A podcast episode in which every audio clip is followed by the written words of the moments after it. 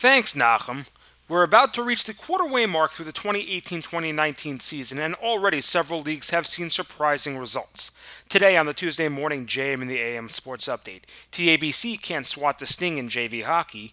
JV basketball has new kings of the Western Jungle, and in varsity basketball, two buzzer beaters, one involving the league's number one team. All that and more straight ahead. Good morning, I'm Elliot Weiselberg. We'll start off in varsity basketball, where last second shots became the trend this past Sunday. We'll start out with the game involving the North Shore Stars and the defending champion Magen David Warriors. Game tied at 52 with just over three seconds to go. North Shore's Ethan Abizada on the inbounds lofts an alley pass to Michael Tsor, beating his defender and cutting to the lane for the game winning lay in, handing the Warriors their first league loss since the winter of 2017. Across the East River, the buzzer beater was the savior, not the dagger. Ramaz held a three point lead with time winding down on the Heschel Heat. Heat's Charlie Sutton would pull down the rebound off of a missed three pointer, run out to the corner, and throw up a turnaround prayer trey that found the bottom of the net to send the game to overtime, where the Heat would outscore the Rams 4 to 2 to take the come from behind win in the battle for Midtown. In other varsity action, SAR downed Waterbury 54 to 53, and Kushner took two on the week, defeating Hillel 58 to 41 and MTA 48 to 39.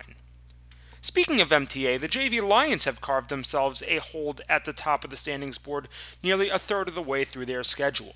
MTA notched their third win this week, downing Maor 64 to 42, and now stands in first in the West at 3 and 0.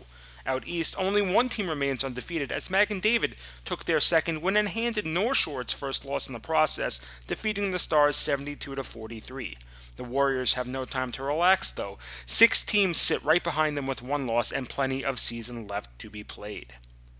Moving over to hockey, the JV West saw an eventful Thursday with both of the early favorites in action with vastly opposite results. The Kushner Cobras kept humming along with another win, taking a 5 3 victory over the Ramaz Rams to stay undefeated at 3 0.